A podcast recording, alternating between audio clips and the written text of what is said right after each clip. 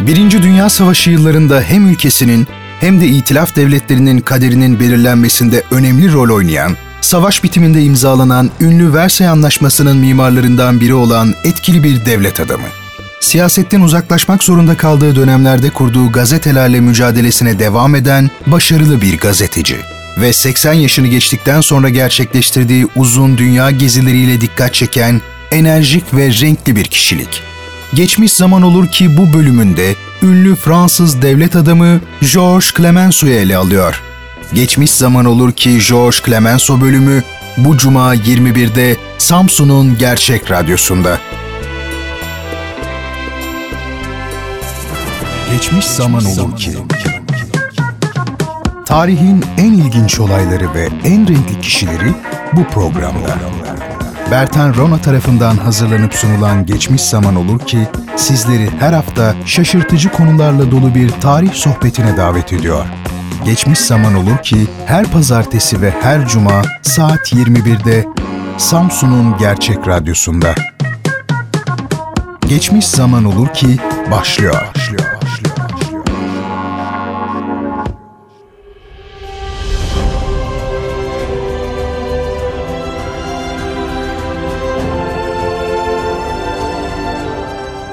Efendim herkese kucak dolusu sevgi ve selamlar. Popüler tarihin renkli sayfalarını birlikte çevirdiğimiz Geçmiş Zaman Olur Ki programında yine bir aradayız.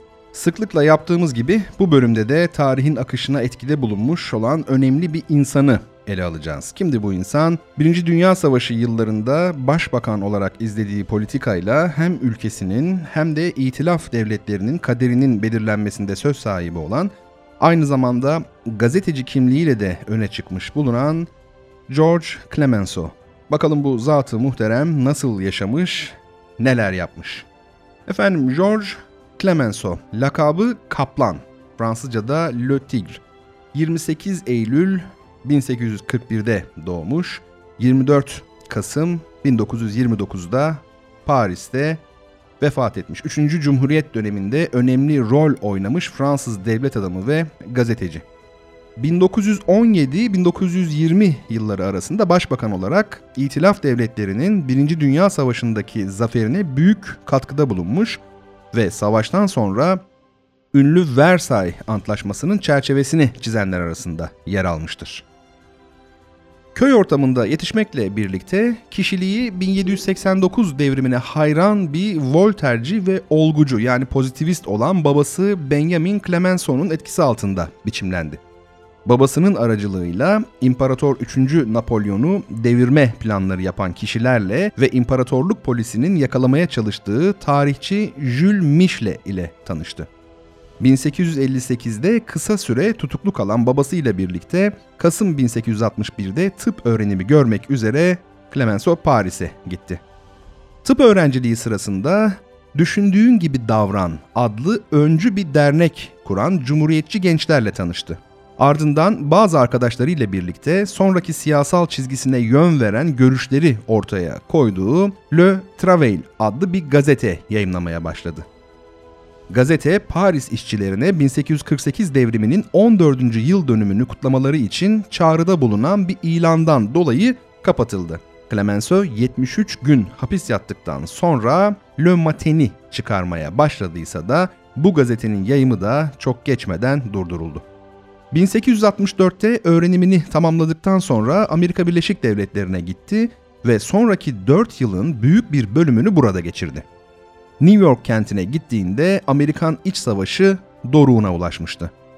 Amerikan demokrasisine öncülük eden siyasetçilere büyük hayranlık duydu ve o sırada Fransa'da olmayan tartışma ve ifade özgürlüğü karşısında şaşkına döndü. Babası mali yardımı kesince Connecticut eyaletinin Stamford kentindeki bir kız okulunda öğretmenlik yapmaya başladı. Bu sırada öğrencilerinden Mary Plummer ile evlendi ve ondan 3 çocuğu oldu ama 7 yıl sonra karısından boşandı. Peki siyasal yaşamının ilk yıllarında neler oldu? Clemenceau evlendikten 5 gün sonra Fransa'ya döndü ve Vendée'de doktorluğa başladı. Ama siyaset tutkusu çok geçmeden onu yeniden Paris'e çekti.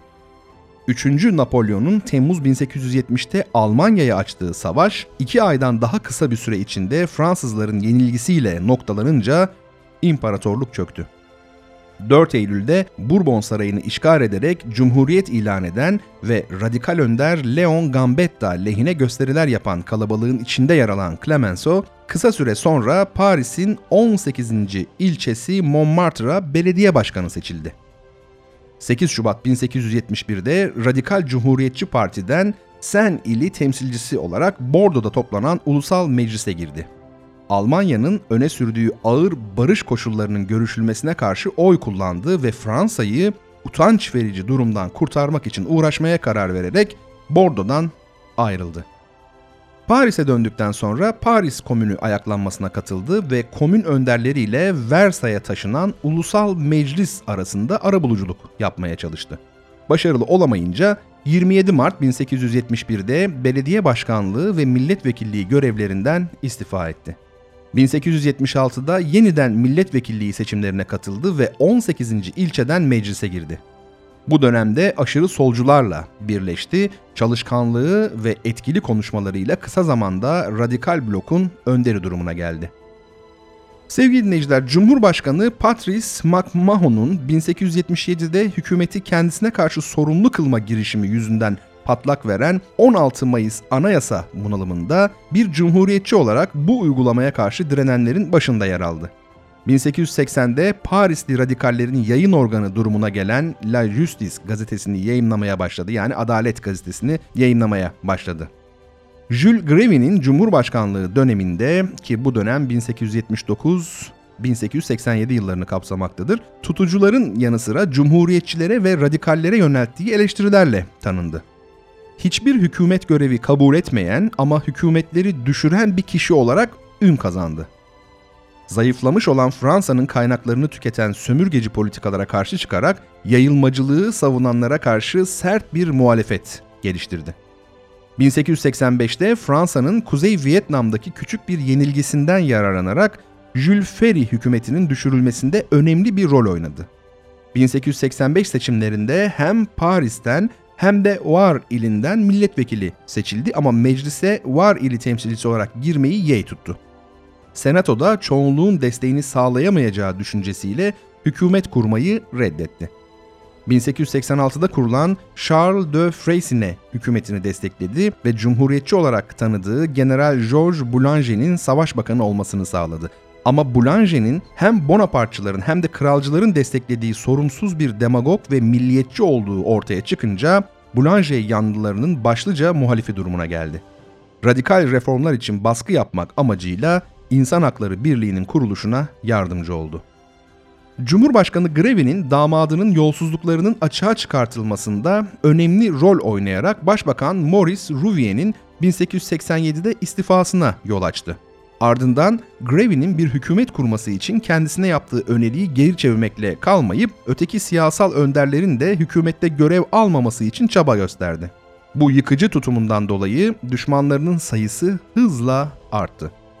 1892'de Fransız Panama Kanal Kumpanyası'nın iflasıyla patlak veren skandala adının karışması düşmanlarına özellikle de Boulanger yanlılarına öç almaları için bulunmaz bir fırsat sağladı. Söz konusu olayla yakından ilgili olan Yahudi banker Cornelius Hertz ile olan dostluğu nedeniyle kuşkuları üzerine çeken Clemenceau, daha sonra İngiliz Dışişleri Bakanlığı'nın hizmetinde çalışmakla da suçlandı. Clemenceau'ya yönelik saldırılar etkili bir günlük gazete olan Le Petit Journal aracılığıyla yürütülüyordu. Boulanger yanlısı bir yazar olan Paul Derouled, ulusal mecliste kendisini Hertz'in destekleyicisi ve koruyucusu olarak suçlayınca Derouled'in yalan söylediğini öne sürdü ve onu düelloya çağırdı. Düellodan ikisi de yara almadan kurtuldular. Ardından kendini suçlayanlara karşı dava açtı ve bu dava sonunda mahkum olan milletvekillerinden bazıları istifa etmek zorunda kaldı.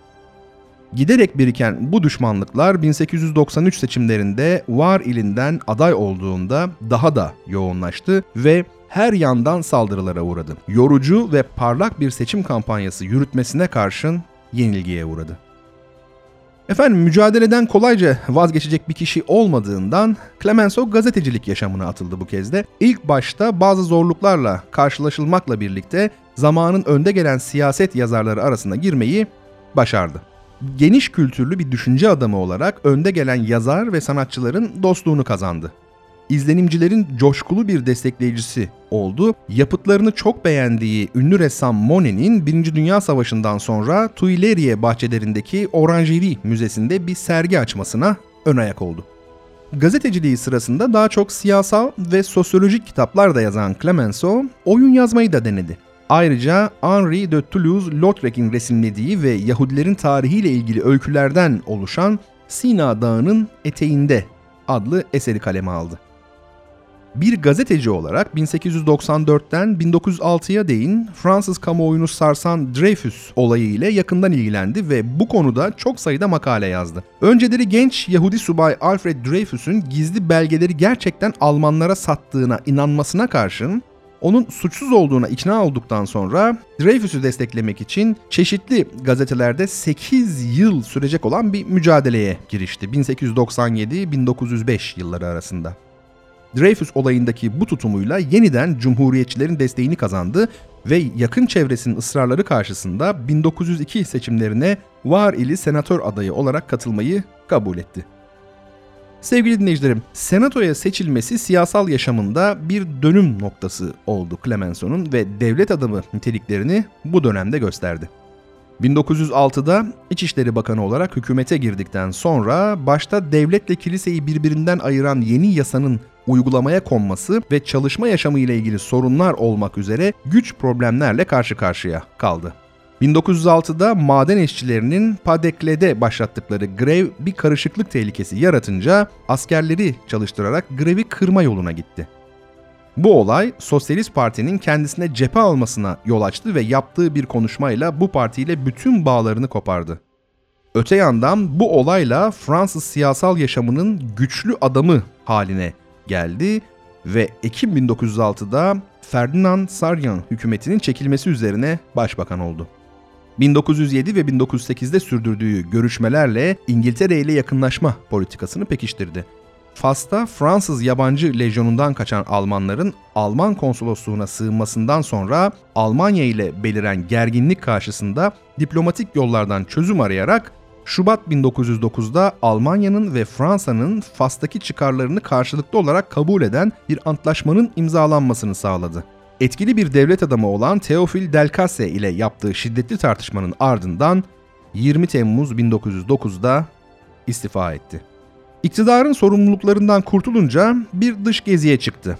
Bu fırsattan yararlanarak Arjantin, Uruguay ve Brezilya'da demokrasi üzerine çeşitli konuşmalar yaptı ben bir demokrasi neferiyim diyerek demokrasinin herkese eşitlik sağlayacak ve nihai amaç olan özgürlük ve adaleti birbirine yakınlaştıracak tek yönetim biçimi olduğunu savundu.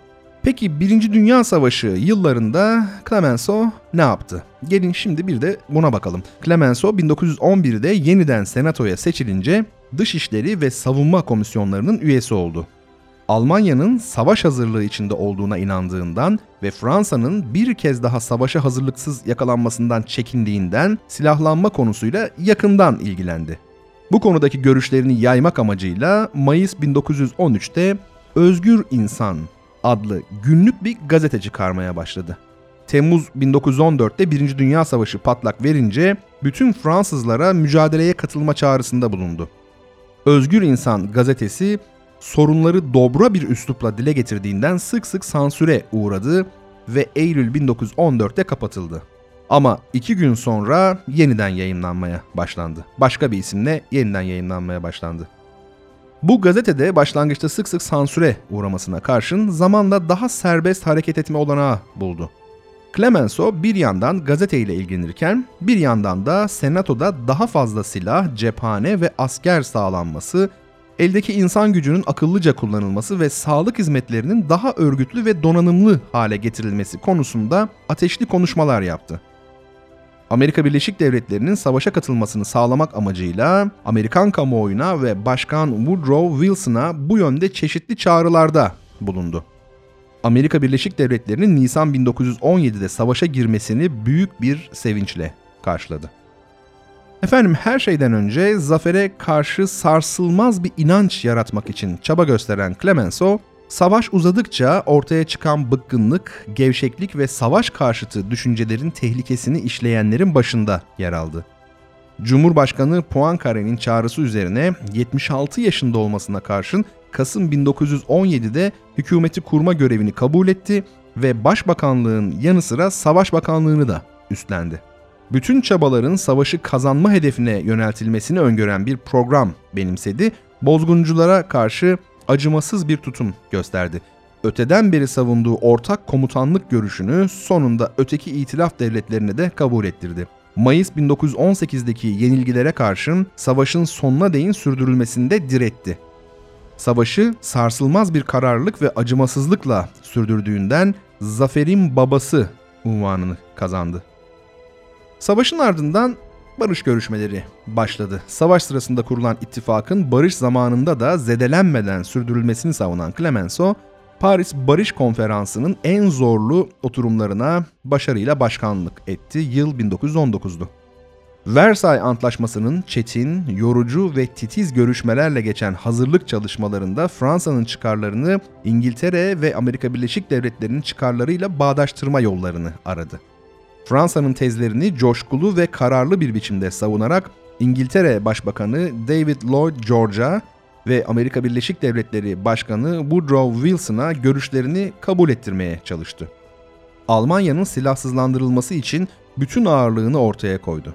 Duygusal bir yaklaşımla Versay Antlaşması'nın 1871'de 1. Wilhelm'in kendini Alman İmparatoru ilan ettiği Versay'daki aynalı salonda imzalanmasında ısrar etti. Tarih 28 Haziran 1919'du. Neyin tarihi bu? Versay Antlaşması'nın imzalanmasının tarihi. Bu sırada barış görüşmeleri sırasında dışlanmaktan hoşnutsuzluk duyan ulusal mecliste huzursuzluklar belirmeye başlamış ve Clemenceau da artık vazgeçilmez bir kişi olmaktan çıkmıştı. 16 Kasım 1919'daki seçimlerde meclise giren milletvekillerinin çoğu politikaları kendi başına belirlemesine tepki duyuyordu. Ayrıca aşırı sağdaki dinci grup ile aşırı soldaki savaş karşıtı grubun da düşmanlığını çekmiş bulunuyordu. 17 Ocak 1920'de yapılan Cumhurbaşkanlığı seçiminde yenilgiye uğrayınca başbakanlıktan istifa ederek siyasal yaşamdan bütünüyle çekildi. Gelelim Clemenceau'nun son yıllarına. Emekliye ayrılıp Vendée'ye çekildiği sırada 80 yaşına yaklaşan Clemenceau, Bel Ebat'ta Atlas Okyanusu'na bakan mütevazı bir kır evinde yaşamaya başladı. Korsika'da birlikte birkaç gün geçirdiği dostu Nicola Pietri'yi vasiyetini yerine getirmekle görevlendirdi ve onu Hindistan'a yapmayı tasarladığı uzun yolculuğa katılmaya razı etti. Eylül 1920'den Mayıs 1921'e değin süren bu gezisi sırasında Singapur'daki bir sokağa kendi adını verdi. İleri yaşına karşın kaplan avına çıktı, kıvrak zekası ve engin düşünsel merakıyla gittiği her yerde hayranlık uyandırdı. Savaşta büyük hizmetler yapmış, dünya çapında ünlü bir devlet adamı olarak sıcak bir karşılama gördü. Amerika Birleşik Devletleri'nin Avrupa'daki olayların dışında kalma tutumuna yönelmesi üzerine Amerikan kamuoyunu tecrit politikasına karşı harekete geçirme amacıyla Kasım 1922'de Amerika Birleşik Devletleri'ne gitti. Amerika'da 3 hafta içinde yaptığı yaklaşık 30 konuşmada halkı yeni bir savaşın patlak vermemesi için son savaşı unutmamaları yolunda uyardı. Bu gezinin ardından Bel Eba'ya çekilerek zamanının büyük bölümünü özellikle Latince ve Yunanca yapıtların asıllarını okumaya verdi. Bu arada Demosten ve Düşüncenin Akşamında adlı kitaplarını yazdı. Demosten ve Düşüncenin Akşamında. Siyasal olaylara karşı ilgisini de sürdürdü ve 1926'da Amerika Birleşik Devletleri Başkanı Calvin Coolidge'e Almanya'nın istemleri karşısında İtilaf devletlerinin birleşmesi gerektiğini belirten sert bir mektup gönderdi. Mareşal Foch'un ölümünden sonra yayımlanan anıların tepkiyle karşıladığı bazı bölümlerini yarım kalan Zafer'in Görkemi ve Sefaleti adlı anı kitabında yanıtladı. Resmi ve dinsel tören yapılmaksızın Vendée'de babasının yanına gömülmesini isteyen vasiyetnamesinin ardından Paris'te öldü. Saadet Perdesi adlı yapıtı Türkçe'de yayımlandı Clemenceau'nun. Siyasal yaşamı ve kişiliği ile ilgili kaynaklar arasında David Watson'ın George Clemenceau, A Political Biography, Gaston Monerville'in Clemenceau ve George Wormsler'ın La République de Clemenceau adlı yapıtları sayılabilir. Diyelim ve geçmiş zaman olur ki programının bu akşamki bölümünün sonuna geldiğimizi siz kıymetli dinleyenlerimize duyuralım. Efendim bu akşam sizlere ünlü Fransız devlet adamı ve gazeteci George Clemenceau'nun hayatını Ana Britannica ansiklopedisinin rehberliğinde anlatmaya çalıştım. Bir sonraki bölümde tekrar birlikte olabilmek dileğiyle sevgiler ve en içten duygular.